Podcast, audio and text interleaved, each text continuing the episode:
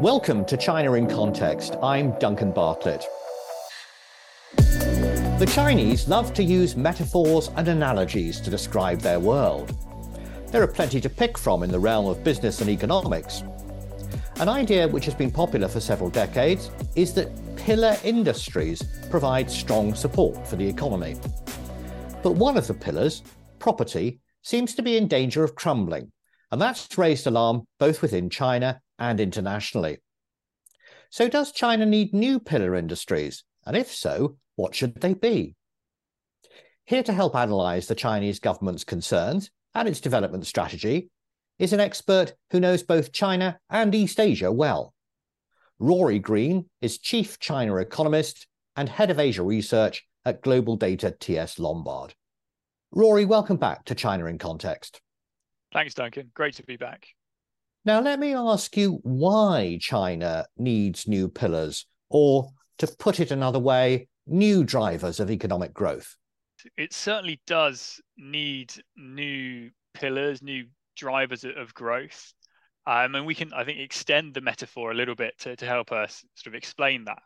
And if we consider the old sort of structural supports underpinning China's rise, and that's namely property and exports, the property side has been gradually sort of crumbling for almost a decade, and the exports coming under pressure more recently, uh, prominently with Trump and the trade war. So these two pillar industries, pillar drivers of activity were under pressure, and I think we should give credit to Xi Jinping that he recognized that some rebuilding, some restructuring of China's growth model was needed and has indeed embarked on a plan to, to set up and create new growth drivers.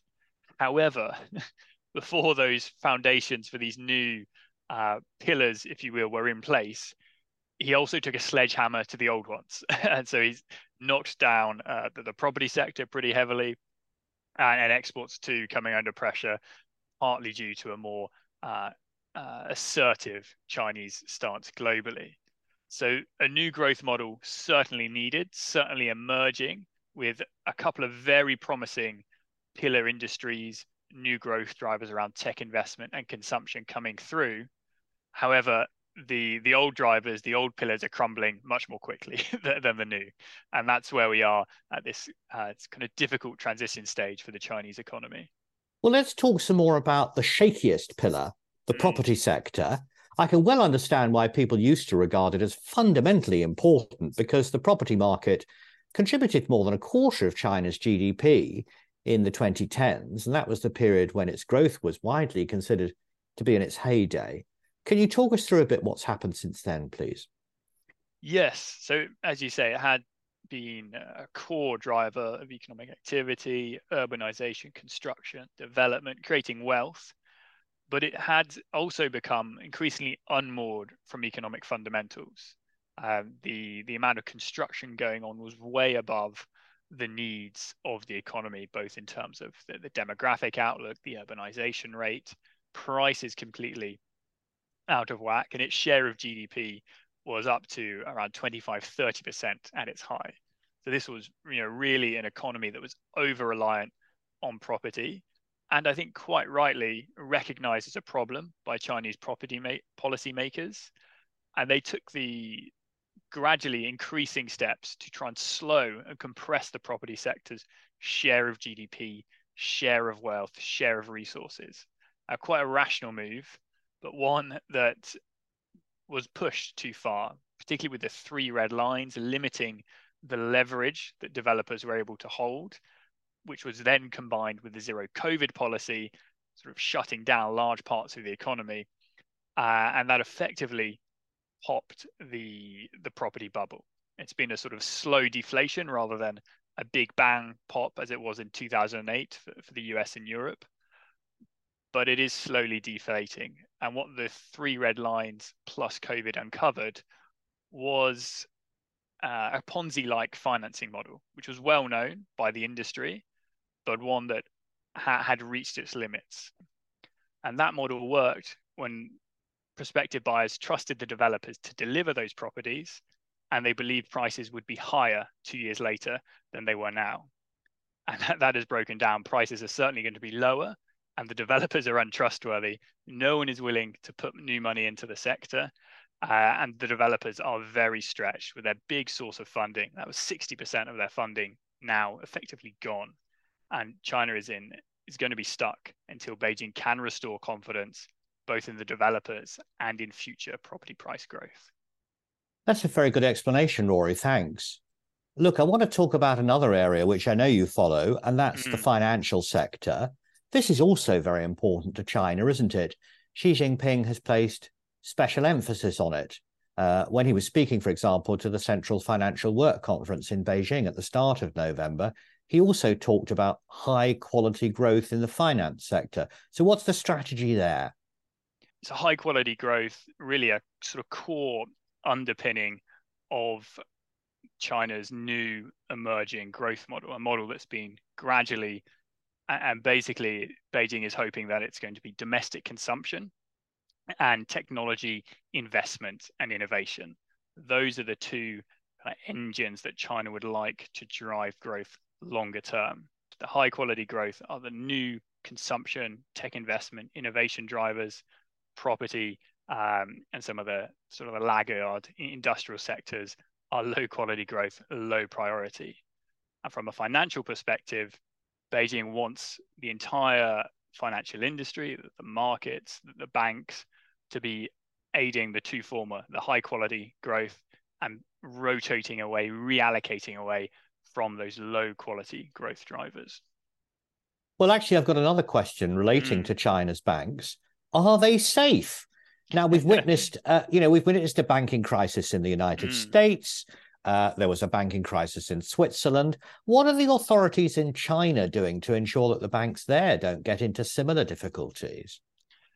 Yeah, very important question. And generally, the banking system as a whole is very safe. Is one of the, the fundamental uh, struts, pillars, if you will, of, of the party power and the economy, particularly the big four banks and the sort of the top 20 um, national commercial banks.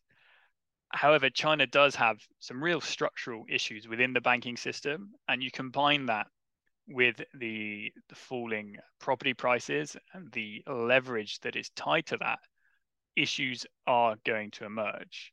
One of these issues is that China has too many banks, a lot of them very small, very exposed to, to local economies. They're not national, they're very regional, uh, and as such, exposed to the vagaries of weak sort of city level economies and their weak property markets. And a lot of these small banks are in um, considerable pain and a lot of pressure. So we will gradually, I think, over the next couple of years, see a number of defaults within the banking system, uh, with larger banks being forced by the center to take over these smaller, unsustainable, um, unprofitable banks that have been really hammered by sort of tier three and tier four property, property market weakness, and the the knock-on effects on the local economy. Well, look, the English language website Global Times is normally incredibly positive and optimistic about mm. China. I actually look at it a lot, probably more than I need to, but I was a bit shocked when I came across a negative piece uh, about the financial sector recently. Global Times ran a report about the Central Financial Work Conference, which I just mentioned. That's the big meeting in Beijing, which was mm-hmm. held in November 2023. And according to Global Times, the conference noted, and I'll read this uh, from, from the uh, website there are still many hidden economic and financial risks. The quality and efficiency of financial services to the real economy are not high. Illegal financial activities and financial corruption problems persist. And financial supervision and governance capabilities remain relatively weak. What do you make of that?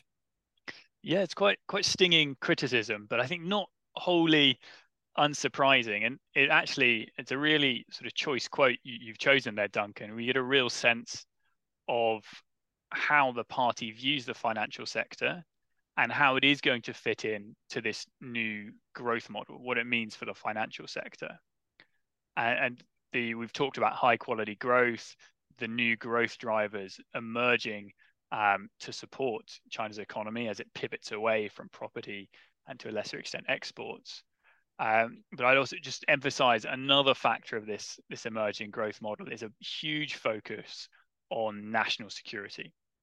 And it's very clear that Beijing views financial stability as a national security concern. You can't be a, a, competitor to the US if you're going through a banking crisis or your financial system is imploding. So it's very clear that, that Beijing recognizes, and rightly so, that a lot of hidden debt, resource misallocation has built up over the past 10 years.